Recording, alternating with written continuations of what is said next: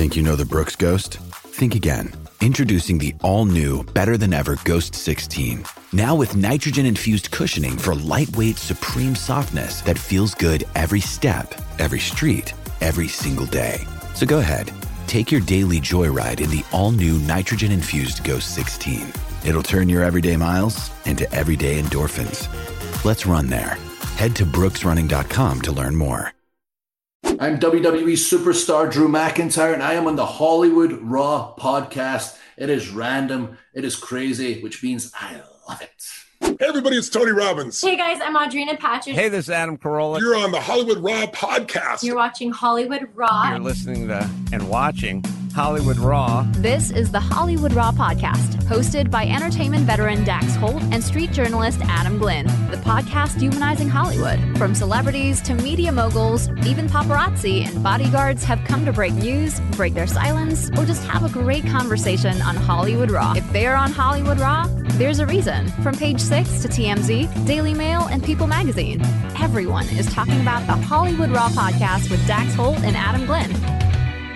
Welcome to the Hollywood Raw podcast. I'm Dax Holt, joined by my really good buddy Adam Glynn.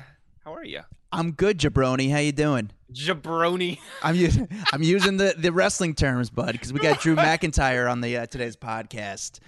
You, Uh, you like that word, Jabroni? Jabroni, I do like that. Um, you know, I was thinking about this because I know, uh, you know, we we've had uh, Big E on our podcast before. Uh, we we we haven't had a lot of big WWE superstars. We've had a, a couple, but I I feel like what I like about these episodes is we're gonna bring our audience who doesn't know much about WWE or isn't into. We're gonna bring those people in as well. Like you know, you don't have to be a wrestling fan to love an interview with a huge superstar. And I promise you, we're going to ask some random ass questions. We're going to have you guys loving this episode because that's what we do. We humanize these huge superstars so that everyone can love them, not just fans of wrestling itself. Yeah, and if you're not familiar with Drew, uh, Drew is, you know, I interviewed The Rock, and I'm gonna, I'm actually going to tell him this story. But I interviewed The Rock a few years ago, and I said, I said to The Rock, who is the next John Cena, Hulk Hogan, Stone Cold Steve Austin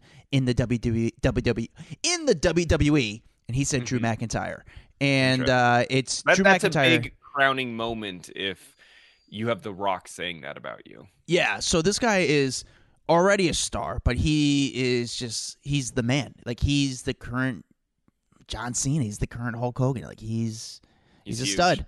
He's a Huge, stud. huge, huge. Um, All right, let's uh let's read a couple reviews because I'd like to. Okay. He's on hold, so I want to get him in here real fast. Um, but let's get to your reviews first. This runs from Hank the Hog. It says, "Fab, I listened to far too many podcasts about murder and needed to take a break." So I thought a fine Nicholas Sparks novel would be nice, but then I figured out the ending in two hours. The kid is what the kid, the dying lady, and telling the story is is definitely her son at the what? What is all of this? So I, I don't know. Over, I, I'm like, where am I going with this? He gets to the part. He says, "So I switched over to this, and I love every episode. These guys are great. Also, Katy Perry is for sure JonBenét Ramsey. Funny. Five That's funny. That was stars.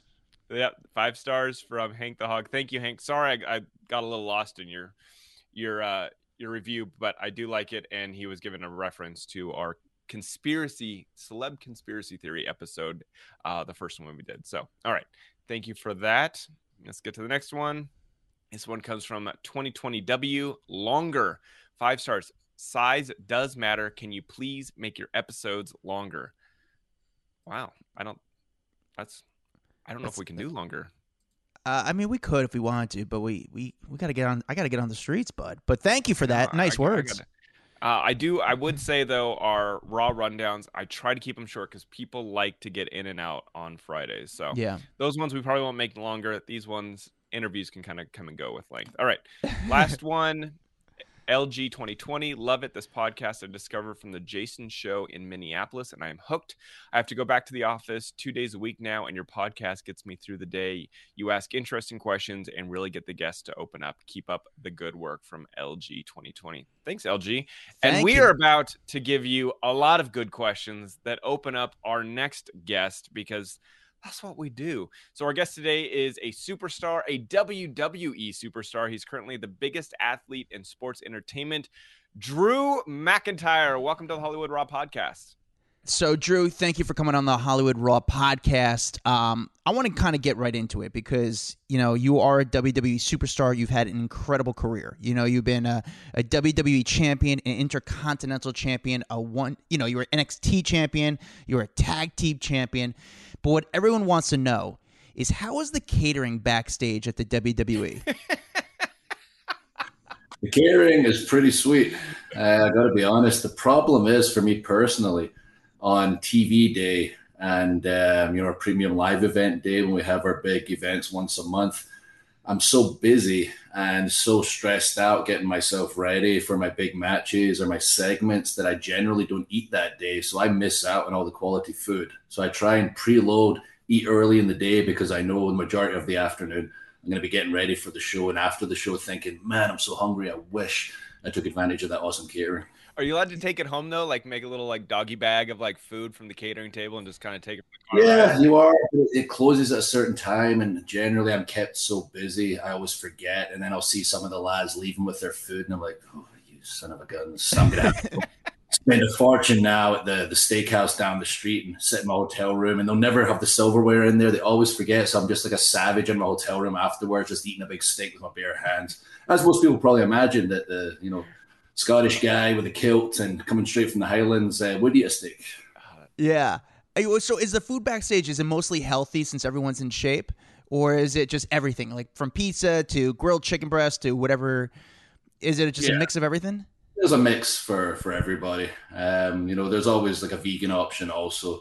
Obviously, uh, people diet uh, different dietary needs um, these days, so there was something on the healthier side, something in the middle, and something uh, vegan and vegetarian um, options. And if we're on a tour, it seems like every time I go on the bus after a show when we're you know in Europe or whatever, going from town to town, it always seems to be pizza every time. So I always do have to have a word. Hey, don't forget, some of us are trying to eat healthy, but we really want to eat pizza, so don't put it in front of us, please. I'm going to be about 300 pounds. I got to imagine that's tough when you're traveling around because you're trying to eat healthy, but like whenever I travel, I always eat like whatever there is. When you when you are traveling, do you share cars with other superstars? You share hotel rooms, or is it like you got your own thing going?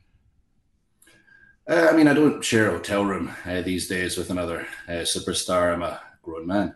I, like my, I, like my, own space. Uh, when I was younger, in my, my 20s, you know, when I was more keen about you know, uh, having our show and then, you know, having a night out and you're spending limited time in the hotel room and only sleeping for a few hours, I generally would share with another superstar. But that was in my, you know, early to mid 20s. And eventually got to the point where, okay, Drew, you're an adult. It's time to get your own space, get your own hotel room. And when it comes to traveling uh, car wise from town to town, I do generally, um, you know, uh, shack up, whatever you want to call it, get a car with uh, one of my fellow superstars, somebody that I get along with um, because you spend a lot of time together and uh, you end up almost like um, actually probably you nip at each other more than my wife and I nip at each other in real life. You have your road wives. You know, I'll have uh, you know Sheamus or perhaps a Jinder Mahal. And Jinder is a bit more easygoing. You know, he just goes with the flow. But Sheamus, you can get an idea what we're like just by our banter on Twitter, the way we go at each other back and forth. You know, we go at each other and give each other a hard time way more than my actual wife and I. I guess he's my road wife. I, I gotta be. I think it's gotta be so wild when you know you guys actually are driving. You know when the when the show's over, you're driving through the night to the next gig just to be there on time. And you know you're driving through the middle of the night, and you could be at a 7-Eleven, and all of a sudden you and Sheamus, two huge monsters, walk into a 7-Eleven late at night. People got to be like, man, who are these guys? Like it's just, it's probably a gnarly sight to see you two walking into a place just anywhere, just because of the size of you guys. Yeah, I mean, people would probably notice less if uh, he would actually put his hat on and you know put his hood up like I do most of the time. People would just think, "Oh, that's a big guy. I wonder what he does." You don't really see the face, but Sheamus likes to take his hat off. He likes to keep his hood down, and he looks like Ronald McDonald's jacked older brother, so he doesn't exactly blend into the background. So when people see him, Sheamus, wait a minute, guy in the hat, beard, big, that's Drew. So we probably blend in more, but Sheamus likes, you know, the attention. He likes to talk to people. He's very much a people person. After the show, I like to decompress. I like to blend into the background. You'll see me hunched over, just kind of hanging out. And I love to meet our WWE universe. I love to meet um, our fans and talk about our product. But one o'clock in the morning, 7 Eleven, you're not meeting, you know, the guys or girls sure the kids that were just at the show, mostly drunk people. so Yeah. you just get on with things. Drew, there's no way you're blending into the background. You're six five, man. But that being said, I think I do a good job. Be surprised in Nashville, this area. Like I've got it down where my body posture, I look like Nosferatu. My wife calls me Nosferatu. The way I kind of move myself around with my hat on, she's like, "Wow, for such a giant guy, like you're nearly 280 right now." And obviously, the long hair and the beard, with the hat on, the hood up, the body posture. A pretty good job. okay, so tell me what is it like when you get on a plane? What is it like for a six five, almost 280 guy getting on a plane? Are you getting two seats or is first class enough to, for you to spread out your legs? Like that just seems like it must be a nightmare. It used to be um, fine in the business section, the first class section, but it seems like over the years, the airlines have decided to add some more seats, make some more money, and make it a little more uncomfortable for those on the taller end. Um, just flying back to the UK there for a big show, Clash of the Castle, I noticed the British Airways seem to have uh, minimized their business section, and they've got these little, uh, how do you know what you call them for for your leg area. You have to unclick the leg rest, you bring it down. It's very flimsy. So I'm sitting in my seat. I can't get down flat. It's impossible at my size to get down flat. So I put my legs on this flimsy little leg rest, which is I'm mock dead, I guess. I'm beside my wife. She's telling me to stop fidgeting around if I'm trying to get comfortable. And suddenly my legs go right through the leg rest and mm-hmm. break it because I don't know who designed it, but I don't know. Hopefully they're not designing the planes because the thing just broke. I was like, excuse me, my leg rest broke. And obviously the stewardess was like, we've never seen that happen before, sir. And I was like, well, you know, that's just the way it's made. And then my wife jumps in and goes, no, it's Hemi breaks everything. Oh man. Like always got the wife to bring you down a notch, huh? Yeah, right. She could have got if she didn't say anything. You probably could have got an extra hundred thousand miles for that trip. You know, That- Yeah. See, my head would probably be the size of I don't even know what though if it wasn't for my wife. She very much keeps my foot, feet grounded on the earth and about ten feet under the earth. Make sure I stay humble. because you travel so much. I mean, you're on the road nonstop. I mean, the WWE doesn't take off. They're always working. They're always hustling. Are you lifetime platinum at any of the airlines? Or are you, or what's your status like with the airlines? Uh, my status is pretty good. Yeah. Um, yeah, I think I'm pretty much close to the top of every airlines as I've been with WWE since I was, my goodness, 22 years old. I started traveling full time. And even the time I was outside WWE, I was still traveling full time. So over those, oh my goodness, this one's 15 years now. You know, I've, I've racked up some decent miles and um, I generally fly, um, you know, business first these days. An old man, you know, earned those earned those seats, but also being a pretty big guy, you know, that's where I generally get booked. But I've got those miles there that come in handy for for when I bring the wife or when I want to bring my family from scotland to visit in America. So that's cool. We, when you That's tra- awesome. Because you're traveling so much, I'm assuming you're you're watching a, a lot of shows or binging stuff. What what do you watch on Netflix or HBO or wh- what are you watching? Whew, I feel like I've pretty much watched everything. Whatever is the current thing that everybody's watching, the wife and I generally watch. And it's amazing that on planes, I really don't do much watching. I think I'm the only wrestler in the world that has slight narcolepsy or something. Wherever I sit for more than five minutes, I've got the ability to instantly fall asleep. Like those international flights, you'll catch me sleeping the whole time. Domestic flights, if it's an hour, you'll find me lying on somebody's shoulder, snoring all over them or snoring very loudly, apparently, according to everybody um, around me. But if I'm in the hotel, I'm at home, I'll be watching whatever the latest shows are. Um, my wife and I are still waiting for the new Outlanders to come out. I'm very excited. I was gonna ask you if you liked Outlander. You you big Oh, I fan? love it. She found it. I've been pushing Braveheart for years. She was like, eh, it's okay. Okay. It's amazing. And it's 100% historically accurate. Just don't check the internet or don't check any history books. And, um, you know, like many, many different Scottish shows she never get into. And she was like, I finally found a Scottish show. She told me about it. Sounded a bit wacky. Um, Outlander. And we checked it out. We watched it together. Love it. Very annoyed the last season only had like six episodes. I guess they're doing you know, a bunch in the, the new season to make up for it. That they couldn't film the way they wanted to during COVID. So I'm very excited um, about that. And, you know, Mick Foley, I guess, is buddies with one of the producers or something had mentioned, you know, you want to be on the show at some point? Went, no, I don't want to be on the show about Scottish people in kilts with swords. I, I don't do that any other time. I don't feel like I would fit in perfect. That show is so good. Season one, episode seven. For anyone who hasn't seen it, go watch that episode. It's awesome. Uh, no, but I, I I always have to turn the subtitles on because I can't understand half the stuff that like all the little uh, I don't know mannerisms or the words that they say. I'm assuming you don't. Is all that the way they speak today, or was that how they used to speak over in Scotland many many years ago? I mean, most of it's how they speak today, but also that's a very, very tame Scottish accent on everybody on that show. That's like the most well-spoken Scottish people, aside myself, that are on Outlander. Um, if you ever check my Twitter feed, whenever I do something very Scottish specific or for my soccer club, um, if you go into the mentions, suddenly it's not, you know, my WWE fans with generally positive comments. It's why are you talking like that? You forgot where you came from. Why you no talking like this now? That's why. That's why we have the thickest accents in the world in Scotland. We're impossible to understand. So in Outlander, it's very much tamed down. They use some slang words. Um, but I also put the subtitles on because I'm very deaf. you know, my left ear is not good from the years of pyro.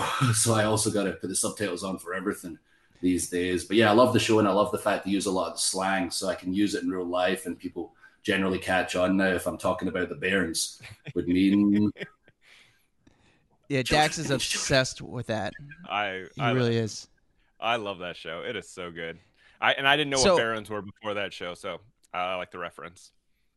I, Yeah. you know, Dax, I, I wanted to tell you something. I take a lot of credit because that's just the egomaniac in me. But I did something that I think ultimately put, you know, and I take, you know, I think Drew, this was a huge thing because I was actually surprised when this happened.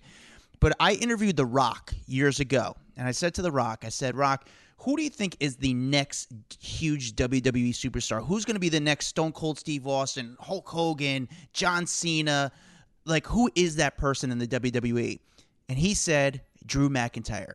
This video, and the video blew up, and uh, I remember like, wow, that was really cool. And then it, it was crazy because your career started to really take off, and then all of a sudden it was through like gas on a fire, just blew up. Did, uh, did you see that video? And when you and if you did see that video, like when you and I know like Stone Cold Steve Austin really recently said something about you and praised you. When you have the veterans praise you, how does that make you feel? That's incredible. You know, I'm a lifelong WWE fan. Um, I'm very lucky to be doing it full time. I've been doing it for a long time, and to hear that level of praise from not just people that I admire and respect, but people that were just huge successes in our industry that truly get it how to become a top level star, how to become box office. And The Rock's taking it to an extreme level, obviously, in Hollywood and taking over there. But it's just the best feeling in the world. And that was such a cool clip. Thank you for getting that because that was such incredible motivation at that particular time. I wasn't doing much on TV. I was lucky to be featured. I was very happy to be featured, but I was generic bad guy number three that was going to work with the top good guy. I was like, oh, Drew's big, he's hairy, he's angry, he's Scottish. That's a believable bad guy. not going to get much beyond that point, but you know, there he is. He's got his uses. And The Rock had said that. And I thought, wow, that is so cool. And that he feels that way. And it gave that extra mo- motivation to keep pushing forward because I always believed, and I told Triple H this a few years ago, my money's in my real story. That's how I'm going to relate to people. People can't connect to me, but they can connect as the angry big character. They connect to the real person, the real Drew, the person that's been through so much, all the ups and downs. When we get to tell that story, you know, that's going to be the time when they connect or are completely wrong. so it was like, you know, we got the chance not long after that to start telling my real story and everything I'd been through and how much I'd had to overcome. And that was the shot in the arm I needed, you know, hearing those comments from The Rock. And it meant the world to me. And, you know, he's such a great guy. Um, you know, he's not changed during his entire life, career, success he's had. He's always at his feet on the ground. He's a workaholic. I once read um, in his book, All It Takes Is All You Got. And that really struck a chord with me. And I make sure I'm the busiest person in WWE and I constantly give everything that I've got. And I always talk about my wife keeping my feet on the ground. You know, I can see uh, meeting his mother, you know, why he's able to keep his, his feet on the ground like she's the coolest person in the world. I got to thank her this past WrestleMania because a few years ago at WrestleMania 35 actually wrestled Roman. And uh, as you know, they've got a pretty big family. You know, one of them just screwed me over at Clash of the Castle. But um, you know, there was a lot of people were down the front to see Roman's big WrestleMania match coming back from the leukemia. I was his opponent, and all I had was my little wife there trying to see the match, but she was kind of in the background at the front row, couldn't really see. And Rock's mama uh, took her, took her to the front, made sure she was looked after, made sure she could see, and you can see why he's such a good guy in the way he is today, just with his upbringing through his mother. Oh, Uh, What a Yeah. great story. And now you owe Adam 10% of everything you make moving forward. Yes, he set me up. So I'm just sitting there like I'm not going to get anywhere. Oh my goodness, this is where I'm going to be forever. I'll never break through that glass ceiling. And I started walking away. Damn, if the Rock believes he can do it, I can do it. But it was such a shot in the arm. Like somebody's like that says something like that, it really does motivate you. So I appreciate you getting those comments, and I was blown away. You know, Yeah. Yeah, no worries. Do you, uh, you know, obviously you perform in front of sold out audiences around the world. You know, do you still get nervous? Like you go out there, it's not really scripted. I mean, I mean, I shouldn't say it's not. There's, there's not. You're not reading off a monologue. You know, there's no teleprompter kind of telling you what to say. Do you get nervous when you go out still, or you just kind of don't even think about it? Um, I get nervous, absolutely, but it's more butterflies these days. Um, when I was first in WWE throughout my twenties, I would get so nervous to the point where um, I would almost be having panic attacks, to be honest. And I would have my script in front of me, like a literal script, and I'd be trying to commit every word to memory. I've got to remember these words. If I mess up one word, then I've screwed up the whole promo. And you can look back at my old interviews I would do in the ring. You can literally see by my eyes, I'm trying to remember every single word that's on that piece of paper. And I used to have like moments where I would forget because you're trying to remember every word of an interview you've been given two hours prior, an hour prior in your live television. And um, I would have a like a move I would do. Wade Barrett used to give me sticks. He was like, "You forgot your place, didn't you?" And you could always tell because I would stop. I would move my eyes like the Terminator. That was one of my old moves. I'd move the eyes first, then I'd move the head, and I'd run my hand through my head. That meant I forgot my place, and you know I was very much not present, not in the moment during those promos. But like at least the boss would say, like Vince would tell me afterwards, I was a good pause at that point. I was like, "Thank you, sir. It was very intentional." The words.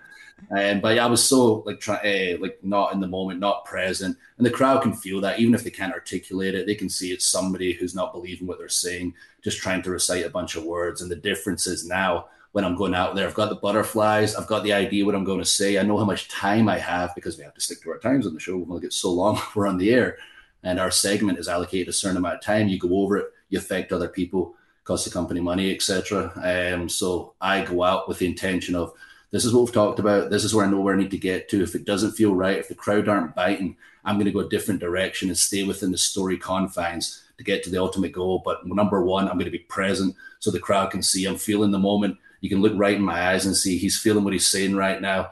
Find some nugget of truth in there, even if it's a ridiculous story, not necessarily true. I will always find the truth in the situation so I can believe it, and therefore they will believe it. And that's the difference these days that whatever that paper says, you know, that's a guideline, but out there, I'm going to go with what feels right, and that's through experience. You learn that. Now, do you have like a pre-match routine that you do every time? Like, oh, I gotta drink a coffee or drink a tea or take a poop or whatever the case is before you go out to like calm yourself down. No, it varies on the day. Um, some days are, are busier than others. Like I'm generally lucky to be very, very, very busy on TV day. So I'll be in um, our pre-taped rooms recording different PSAs and the things that I'm very fortunate to be part of. Like, you know, our many campaigns. I believe last week um, we did something for anti-bullying campaign, which I'm very fortunate to be part of.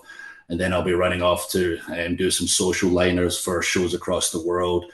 And then I'll be asked, hey, can you come in uh, by the ringside. There's a stunt going down you might want to see and get the camera angle for. So I'm zipping all over the place during the day. That if I wanted to stick to a routine and wanted to have something I have to do before every match, it would literally be impossible.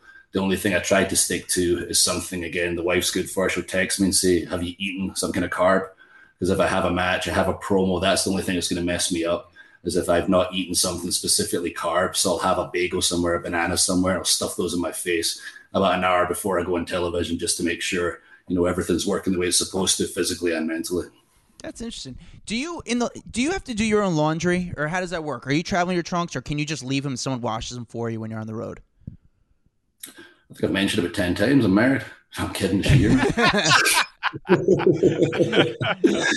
No, um, I I usually bring enough uh, things with me. Like I, I know what I've got to get done when I'm on the road.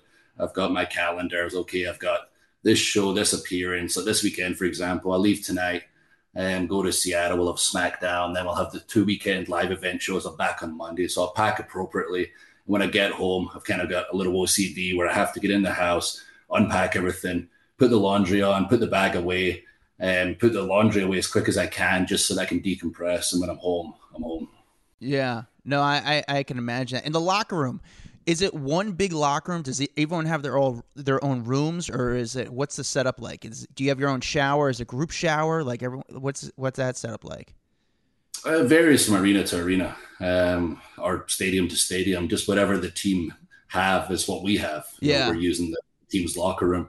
So if they have, um, you know, individual showers, we have individual showers. If they have the group situation, we have the group situation like high school. Um, and when it comes to the locker rooms themselves, we have our male talent locker room where everybody's in together. A certain talent will have their own locker rooms. You can probably guess who most of them are. It's not something like I ever want or would ever do. Um, like I like being around uh, the boys. I like that Yeah. camaraderie. I like that banter every week. Um, so I get straight in male talent. I like to hear what everyone's stories are for the week, especially the younger talent who are kind of experiencing everything for the first time. It's like make me feel young, let me live through you. Even though I'm 37, like I'm one of the young old guys. Like a lot of our guys are in their mid 40s. Everyone thinks I'm in my mid 40s. I've been around for a long time, but as far as anyone's concerned, the younger talent, I'm one of the old men in there. So I like to hear all the stories. Now, do you have to like bring your own shampoo and conditioner, or is that sh- stuff just sitting in the showers waiting for you guys? Uh, it varies. We can get access to it. We have our makeup team there every week who have everything you could possibly need. Um, but I bring my own stuff. Got my own products. Got my own my own routines in the shower and in the bathroom. You don't want to know about that. I do, and I'm prepared. yeah, yeah. Your, your hair is, you know, you come out. Your hair is always wet. Is that water or what? What exact material is in your hair? Just all the time. My hair's wet. Look at it right now. Is it like a gel, or is it? Consistently wet 24 hours a day. When you're a wrestler, like as soon as you start wrestling, you go on TV the first time, you're like, what just happened to my hair? And for the rest of your wrestling career, it's just magically wet until you retire, and then it's dry again. Uh, that's just water for me. Uh, I, I did just work out today, and I did just shower literally before I come on this interview. That's why it happens to be wet right now. um, but I use water just specifically. Like a lot of the guys use conditioner uh, with water, which keeps it wetter for longer, gives it a different look. Uh, for me, I just put the the water in and kind of like um, how it looks, and try not to go overboard. Like I've always had pretty fine hair, and if you go too far, you know, you start seeing through it, which isn't ideal. In my entire life, I've been like, ooh, my hair's probably not long for this world. My dad doesn't have any, all my uncles don't have any, but my mother's side do. And I think I might have got lucky with my mother's side, and my brother perhaps, you know, went towards my dad's side. So I'm feeling fortunate right now. My hair's still sticking around. I, I've heard it's from your your mother's father's, uh, what I think it is. But so if as long as your mother's father had hair, you're good. Yeah, I mean, that's what I'm hoping. He had it to the, you know, the day he passed. Like he was uh, six foot three, you know, big policeman, uh, former professional soccer player, and he always had a glorious head of hair his whole life, even more glorious than mine. I just hope mine sticks around, and I'll be happy. So Yeah. I, I see you're wearing a, a McIntyre shirt. Now, do you collect any of your own personal merchandise? Because I know, like, when I think back to like Hulk Hogan and just how he had these this room full of all this memorabilia with him all over, do you collect yours? Uh, I mean, I don't have a shrine to myself like some of the guys do, where I go in and show people and go, "Here is my shrine, enjoy me." but, but I do, um, you know, keep a lot of my things now, and that's something I learned over the years. Um, something Randy Orton kind of taught me as well was after big matches, keep a little something. And I remember during our Hell in the Cell match, I um, clipped open the padlock um, with a big pair of bolt cutters and he got a little piece of the padlock and he gave it to me and kind of told me he likes to keep a little something from big matches. So I started doing that. When it comes to the action figures, I have some from back in the day, but since I came back my second run, I keep a lot more. And I understand now uh, with my, again, my old mind in a younger superstar's body, um, that one day everything will just become memories. And it'd be nice to have physical reminders of those memories. So I do, you know, and collect what I can collect now, especially the cooler stuff. If I see myself front and center on a calendar with uh, that's the recent one I got myself, Roman Reigns and John Cena, I think were the three featured on the front of it, and I was like, my goodness, I was at three NB not too long ago. This is cool. So you know, it gives me perspective, and also I am, you know, understanding this could all end tomorrow, and it'll be cool when I'm sitting down on the you know, rocking chair in my porch out there, and I'm thinking about the old times that I'll be able to reach into the, you know, the old closet and pull out some reminders. Maybe I'll make a shrine when I retire. I don't know. So don't know. what But, right now? What is your prize piece of memorabilia from a match or something that uh, you look at and you go, "That is the coolest thing I own at this moment." If I'd say the coolest, I mean, I've got a few cool things. Uh, like I got a like double pack with the Undertaker one time, which was really cool uh, during my first run. Little Rumblers figures. Um, but the coolest one is definitely the WWE title that I won against Brock. Um, I don't know if when I lost it, I was supposed to give it back, but I didn't. it's no secret, but I have it, and it's my possession. I ain't giving it back. and also, you know, if I reach to the side of me, you know, I have a couple of these guys that are pretty cool. Let's go. So wait, where, where do you keep the title? Like, watched WWE back in the day. I've got two slammies that Owen Hart used to wave around all the time. So you know, I'm pretty proud of those things as well. So where where do you keep the title belt then, or is it just sitting out, or you got to it's locked up? Oh no, no, it's uh, very secure. Yeah, pretty much all my stuff um, is like in the specific area that I keep everything. Um, so there's like a secret room I discovered. My wife and I moved to Nashville about a year ago. Uh, we found this awesome house. Sheamus had been, you know, poking at us for years to move here, and finally, you know, it was the right time. It reminds me of Scotland and my wife from West Virginia, where she's from. A lot of greenery, a lot of open space. We're out kind of the farmland area. And it just so happened this house is a secret room. So that's where instead of the shrine to myself, I let have my stuff in my secret room where I can enjoy and I don't shove it in everyone's that's face. Awesome. So it lives in there. room. That's dope. And it has like a Yeah, and I just discovered it wandering around the closet and I went, the heck's in here? And I went in and there's like a stage. I could probably have a concert in there actually. like it's pretty close to where I'm sitting right now. There's like literally a stage set up and some shelves and stuff. I went, all right, this belongs to me, my secret room. I like That's it. awesome. That's pretty cool. That's really cool. So listen, uh, you know, obviously the WWE's been in the news a lot the past few weeks. There's been um, some different role changes, you know, and especially with Triple H. You know, Triple H is now going to be head of the creative, I believe, and Shawn Michaels is now coming back and kind of helping along in assisting with this. How has the vibe been backstage with the WWE? Because I mean, obviously it's the same thing. Every you guys just plan on putting on a great performance every week, but how is like behind the scenes? Is there a different vibe? Is there a different kind of, you know, some guys are coming back, which a lot of people are excited about. There's, you know, it's just a, it's a, it, this happens in any company, but how is it, you know, have you noticed a difference with the WWE at all? Uh, yeah, I mean, I guess the excitement factor, um, as I mentioned, we're so go, go, go, especially on those television days and uh, premium live event days, that we don't have a chance to kind of sit down and, you know, take everything in um, and it's business as usual. But there is that excitement in the air because people keep turning up. We've not seen for a minute. It's like, oh, there's such and such. Oh, there's such and such, and you try to catch up with them, and then someone else pops up over here. So it's not just exciting for fans watching on television. It's exciting for the superstars on the roster.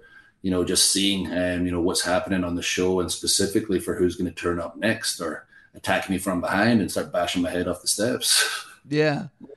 I I believe. That, by the way. you know what I want to know? I want to know. You see these huge personalities on on TV, like the Undertaker, and you see what they're like when they're in front of all these people. What was the Undertaker like backstage when he wasn't being the Undertaker? It was awesome. Um, he was um, put in charge of me, probably against his will, um, when I was about 23.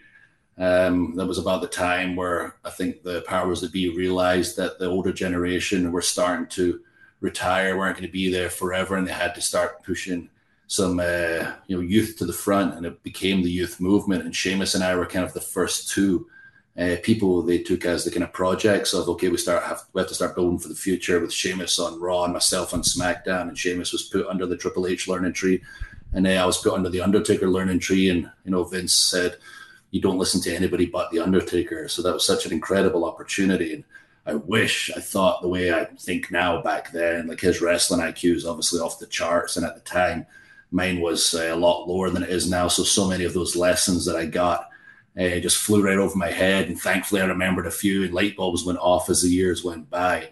Uh, but that was such an amazing opportunity, and to watch, you know, how um, he conducted himself backstage you know, he just always uh, was the coolest guy in the room. You could feel him when he walked in the room. He had such a presence.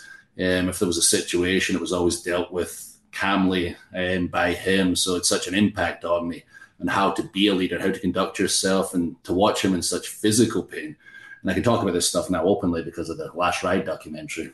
I never would speak about this stuff that he was so open about his life and what was going on backstage, but I would see him literally unable to walk at times try to put himself together in the training room. And this is non televised shows. Like I remember a specific one in Mexico City where I was like, he can't wrestle tonight. Like, my goodness, like he's a madman. Like somebody stop him. Don't let him go and do this show. He can barely walk. And then I saw him do his entrance, which is obviously a bit slow, so he can get through that. But all of a sudden, he's flying around the ring like a Mexican luchador. And I went, how is this possible? I literally watched this man unable to walk backstage. Now he's hitting the ropes faster than anybody in the entire WWE, doing his diving clothesline, and then hitting all his signature moves, having the time of his life. And he came backstage. He seems fine until that adrenaline goes down.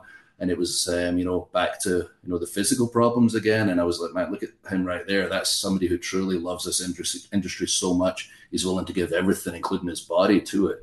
And that has such a profound impact on me. And obviously the world got to see it and um, through the last ride documentary what kind of person he is and how much he loves loves loves this industry. Yeah no, he's. Uh, it's definitely interesting to see what he's doing now because we get to, you know, he was always in character. He was always the Undertaker, which he still is the Undertaker, but he's not walking around with the music anymore. It's just you kind of get to know the person a little bit, and it's, uh, it's cool. It's exciting to see him. You know, back to you though, because you've become such a superstar. Before we move on, I did tell him recently that I add in there because this thing bothers me a lot. I saw him at Clash, and he had his one dead man show, and came around the ring and I saw him and uh, you know like these days you know we talk in a, on a similar level. Fortunate to call him um, a friend. And I did say to him dead man talking. It was right there. It was right there. One dead man show and dead man talking was right there. Anyway sorry no I like that.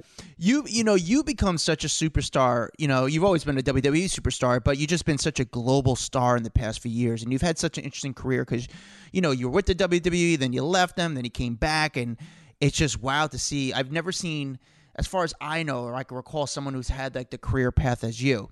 Now, since you become such a star, who's the coolest person that ever ended up in your DMs on Instagram? The one you're like, oh, this is pretty awesome, and you showed your wife or something. Uh, first of all, thank you. Stop. um, I mean, there's been a few. Um, in recent memory, I guess, like an unexpected one was when uh, Glasgow Rangers, my soccer team, won the league, and um, like most people out there won't know their story, but basically they were um, relegated or demoted to the bottom division in Scotland. They were the top team in Scotland, along with the other top team, Glasgow Celtic. It's only two teams anyone in the world knows from Scottish soccer football, and they got demoted to the bottom division right at the same time as I got fired. And every year I kind of rose up the ranks. They would rise up a division. It was interesting how we paralleled each other right until 2020, and where I won the WWE title. And I basically told them, right, it's your turn now. You got to win the league. Our rival team had won nine seasons in a row, and the record for uh, victories consecutively was nine. You know, we'd done it once. The other team had done it once. They were about to do ten. We managed to stop them. Um, and we won the league and prevented them winning 10 in a row the same season, uh, same year that I got the WWE title. So it was cool doing that together. And afterwards, I talked about that and I got a message from the manager, you know, Steven Gerrard, um, a very famous soccer player for Liverpool, and uh, we had a little banter about that, and that was pretty cool. And there's been celebrities and stuff in there that other people would find cooler, but I'm probably not going to talk about most of those. Um, but yeah, I mean, through this job, you, you meet some cool people, and you meet um, some interesting characters, and you meet some people you looked up to, and um, you know, I found that in the end, they're they're all just people, which is the coolest thing. In the end, you know, we're all just the same, and the trick to this life is just be a good person because none of us get out life. Have you ever looked out to the audience and you recognize like a big movie star that you're like, ah, I didn't realize I would, I, I didn't expect to see you here, or oh, I didn't realize you were you you were into WWE. Ever had that moment? I've had a couple. Um, a couple from the UK tour fairly recently. I remember recently being on the floor during in London um, I think I was facing Roman on a big show there, and uh, I was crawling along the ground. I looked up, reaching to the crowd in pain, and I saw Lewis Capaldi, the Scottish singer, there, um, and he's like, "Come on, Drew, get it done." I went, "All right, Lewis Capaldi." and, uh, another time, uh, right before I went out, somebody smarted me up. It might have been Corbin. Right before I went out, and said uh, Mel B from the Spice Girls is out there, and I was like, "Oh, really?" And then I kind of went to her people and said, "You know, I don't want to." You know, put her on the spot in case she's trying to hide. And they were like, yeah, she's kind of trying to hide. I went, okay, okay, you know, I can use this, um, but I'll make sure I don't point her out and everybody, you know, gets on top of her. She's got her family there. So I believe I was tagging with Jeff Hardy that night, and I told him like Jeff, um, I'm going to do a little promo for the match, and uh, you know the Spice Girls song "Wannabe." He was like, "Yeah, bro, I know "Wannabe." I was like, "So I'm going to say is, I'll tell you what I want, what I really, really want." And then you say, "So tell me what you want, what you really, really want," and I'll say, "I wanna." Back to you, wanna, wanna, wanna. Really, really, really want to kick these guys' asses. He goes, "Oh yeah, cool, that's no problem, bro." And I let him know that she's there, but I just wanted to do a little, you know, winking a nod to her, but also our cameras you catch it at the same time. And sure enough, we did that, and I seen her shaking her head. I didn't want to So that was cool to sing a little. Uh, because another last time I ended up singing in WWE shows, of course. We've seen Clash at the Castle. Nonetheless, uh, that was a cool moment to do a bit of Spice Girls to Mel B. That's fun. So, so obviously, yeah. So Drew, obviously, this interview has been super random with all the stupid random questions we have, but we're gonna get to the last few uh, random questions for you. The WWE at the end of the year during Christmas time, do the superstars? Do you guys have your own Christmas party? Like any job has a Christmas party. You know, most of them. Do you guys get together and have a Christmas party like after one show, or what do you guys do? It's or, or like are you guys just tired and just want to go home? Uh, I think we spend enough time with each other, uh, more than we see our own family. We just want to go home and see our family outside of our WWE family because we see each other so much. But the ones you're close to, you know, you'll have your night out, you'll have your dinner together, whatever, while you're on the road and then like I say, you'll get home and see your uh, you know family that you don't see as much as the fellow superstars. But uh, you know, our people in the office um, those that are behind the scenes, the unsung heroes that you don't get to see or hear about, there is a big party for them every year, and uh, I've been fortunate to get a chance to to go along there and you know thank them for all the hard work they do to actually make us you know superstars. We'd just be wrestlers in there doing a little wrestling match if it wasn't for everyone around us doing what they do to highlight and um, us and lift us up and make us so much more larger than life than we are. That's cool. I want to know because you're on your your path to becoming a WWE Hall of Famer, who would you want to induct you into the Hall of Fame? Ooh, that's a good question. Let's see not Shatner like Jerry Lawler did. so many people could have had. Oh God, it's gonna end up being Sheamus, isn't it? uh, like he's been there since uh, you know before we both got signed, and the good times, the bad times. You know, uh, I'm best man at his wedding coming up. I was he was best man at my wedding. We give each other hell all the time, as everybody sees. We fight more than me and my actual brother uh, fight, um, and people get to see it on TV as well as backstage. They don't get to see. But uh, yeah, I mean, it's got to be, got to be shit. He probably have the greatest speech because he knows you better than anyone else. Oh, I'd be just nervous. That's the only thing why I was like, God, I want him to do all the things he knows. It'll just be a roast. It won't even be an induction. It'll just be a full roast. Yeah. We'll see how his, his wedding speech goes very soon. like, telling me, I was like, better watch what you say. Also, I don't know everything, so am I going to learn everything tonight? What was your most embarrassing moment in the ring?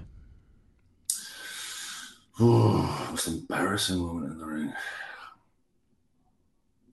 I mean, there's a few things that I probably saw as embarrassing when I was younger that weren't that embarrassing, like messing up a wrestling spot. Like that's the last thing in the world you should be concerned about.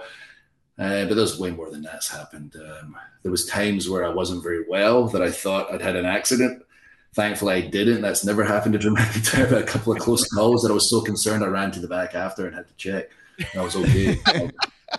when I was sick. Um, I was once a New Year's baby. It was not televised. that was pretty embarrassing. These days, again, these are the kind of things when I was younger I saw as, oh my goodness, I can't believe this has happened. I'm such a serious wrestler. And eventually you realize, like, man, like this is, we're kids, we're playing right now. Um, like we get a chance to do this wild job you've always dreamed about. You're entertaining people, and you can't just do the same thing every week. You get to do mad stuff. I'd love to dress up as a baby right now. I'd have a hell of a time. Like when I was younger, though, I was like, my goodness, I can't believe this. I'm such a serious wrestler. I cannot believe I'm putting on this.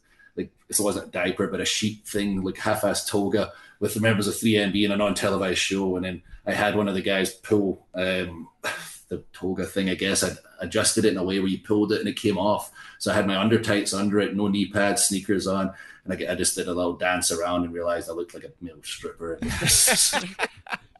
that was a little embarrassing, but again, if that happened today, I would love it. like these days, there's nothing you can do to me or put me in a position where I'd get embarrassed because I've been through so much and I realize what's important now and I realize the entertainment factor and again, I've mentioned it a couple of times the the singing that happened in Cardiff the other day. Like if you told me you're going to sing a song after you lose a big match, and I don't know how much, I've still not checked how much was on TV, but not all of it was supposed to be on TV. But you know, we went for it, and if you embrace it, chances are the crowd are going to embrace it too, and you're going to have a fun time together. And then after that fun time, you deal with the serious issue, the serious storyline stuff, in the following TVs. Absolutely. Uh, who's who's like the sweatiest guy you faced off in in the ring? Hmm. Bobby Lashley. Yeah. He's a sweaty, sweaty, jacked, jacked man. He's, over the top of me and sweat's up getting in my mouth and stuff, and I'm kind of my head's screaming the whole time. How do you not gag Yeah. if someone else's sweat goes in your mouth? Uh, I watched Bobby closely in his matches. Uh, I never actually wrestled Shane, but I was by his side a lot. But I imagine Shane might have had him beat if we ever actually wrestled each other. Who is the strongest WWE superstar you ever faced, or you know, current WWE superstar that's the strongest? uh, Mark Henry or Brock. When those two grab you, you realize this is not a regular human being, and I'm a big guy, but there's nothing I can do to get away right now.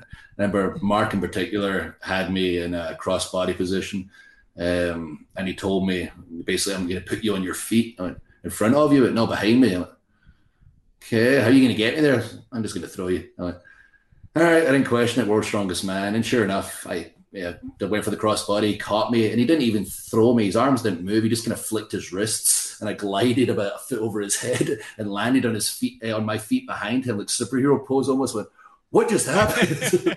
No idea how I just got here, but there's a reason he's the world's strongest man, I guess. One of my one of my favorite accounts on Instagram is WrestleBotch, where they just show. Oh, Yeah. as well. Do you, how how often are you just like? Do you laugh at when you see those videos? Because it's got. Do other wrestler uh, superstars laugh at those videos? Because I mean, listen. wrestlers now, it's okay. Yeah, it's funny. You, uh, yeah, I- guess I can't say wrestler. So, is it funny though when you see these videos? Because I mean, that I love it. I think it's amazing. What was your favorite botch, by the way? Um, man, I, I love it when it's not people getting hurt. Uh, that's the only ones that Yeah, those that are tough. like.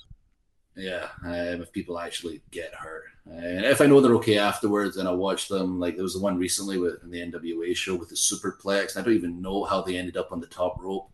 Like um, like the one superplex and the other one off the ladder, and somehow ended up superplexing like back first on the rope, and he flipped around. But I couldn't even like I saw like the clip in the corner of my eye, I went nope, and then I quickly googled it was okay, and then I went back and watched it to try and understand the mechanics, like how he even got in that situation. But uh, I enjoy the, the silly ones, like uh, that aren't necessarily botches. Like I love where Sid is just screaming uh, because his car got crushed. Um, who was it? Was crushing his car? Was it Goldberg? I, I forget. That was a great one. He just screams like no, like he just starts screaming at it, Yeah. like. I like can't remember his name. He's shouting about him, or like Sid screaming with a crushed car, like as a bit every week, cracks me up. And then I, I don't want to get mentioning Sid one after another, but obviously when he wanted to do a redo in GR, I was like, live, pal. He had to just We're live. Yeah, I think it was like me. and Gene's like, no, we're live, and uh, yeah. So that one keeps coming up every so often. So that's that's a good one right there. Not to harp on Sid, it's just the two that are coming to mind right now. So okay, so my last random question for you is: you don't wear a lot of clothing in the ring. So what do you No. wear when you go to a beach? Are you wearing like speedos? Or are you wearing full board shorts when you're out in you know a beach setting? Uh, yeah, I wear more clothes in real life than I do at work. That's for sure. and uh, I don't really go to the beach. It's like drove my dad crazy. I lived in Florida for over 12 years, and um, I- in the beginning, I'd go to the beach now and again to meet up with people or whatever. But for the last six, seven, eight years, I never went to the beach. And he's in Ayr Scotland, just freezing cold, raining all the time. He's like, "Do you to the beach this week, son?" Went, no. It's like, if I had a beach right there, do you remember where you came from? Just freezing cold here every day. Get yourself down to the beach just for me. I was like, ah, dad, I, I could walk outside and I'm just going to melt. Like, yeah, I wasn't big on laying out in the sun. And, you know, Sheamus says aging like Benjamin Button because he's never been in the sun his entire life. I don't think he even knows what the sun is. So I think I need to start taking a page out of his book and stay away from the sun if I want to stay relatively youthful looking. That's funny. I love it. Well, dude, Drew, thank you so much for coming on the podcast. Um, Dax, you like You you follow him on social, right? It's it's yeah, just yeah, really- yeah. If, if for anyone who wants to follow, he's a great follow. You can find him at D McIntyre WWE on Twitter. Same thing on IG, and you can all obviously watch him on SmackDown every Friday on Fox. Drew, you have been awesome. I love when we get to talk to these big superstars. Um, I, don't know. It's just it's a world that I like to get a glimpse behind and see how it really works. I mean, uh, we had Big E on a little while ago. He was just so fun, so full of energy, and I think for people that aren't even fans of WWE, like this is a glimpse that you know you can understand. You can understand why you guys are so just fun and entertaining and relatable, and I love all of it. So thank you so much for joining us. No, thank you very much for having me. It's been a fun conversation, different as well. Like, I love anything outside the box. and I'm always up for a laugh, up for something different. Like you mentioned, if people are tuning in for the first time, they get to know you know a little bit of everything about us uh, because of the way y'all approach the interview. So thank you. It's more like a conversation. Can't call an interview. It was just a chat. So I appreciate the chat. Yeah. Awesome. Thank you, buddy. W- I- was, were those questions too random? Because they're just so they weren't even all no, over the place. They It was were just like amazing. I love it. I I love.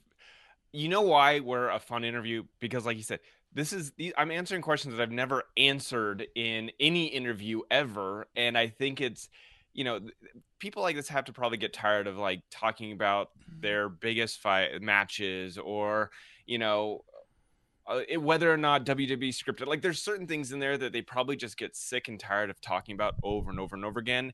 And we hit them upside the face with some random ass shit, like the just the catering table from the very beginning. So I think people truly enjoy this. Yeah, no, it's. I just hope he didn't get like he was like, what? What? The, he probably had no idea what he was getting himself into. He's like, wait, when, when are we gonna talk like wrestling? But we're just, hey, catering. Hey, when you guys drive, hey, what status are you at Delta? Um, you know, which I don't know. I'm kind of curious. You I know know. But because I what I know is that our not everyone in our audience is going to be a WWE fan, but I think that they're going to be interested in the answers to some of these questions, which brings everyone in. So I loved it. Um, make sure you follow him, obviously, on social media. Make sure you're following us on social media. You can find us on IG, Hollywood Raw Pod. You can find us on YouTube, Facebook. We've got this obviously private Facebook page. If you go to find Hollywood Raw on Facebook, but then find inside of there, there is the off the record private Facebook group where we answer all of you guys' questions, talk about stuff we can't talk about here on the podcast. That that community has been growing like crazy. I think I admitted some like 500 people last week into the the private Facebook group. So come join. Um, we're moderating it. We're the ones answering the questions, talking to you directly. You guys talking um, to each other. It's yeah, great. you guys talk to each other. It's been it's been really fun watching this um, our our inner circle grow for the podcast. Um, but you can find me at Dax Holt. You can find Adam at Adam Glynn, and please take a moment, head on over to iTunes, scroll down to the bottom, and leave us a review, five star only, so we can read it at the top of the show, give you a little shout out, and say thank you for taking the time. Until next week, guys, we'll see you then. a Huda Media Production.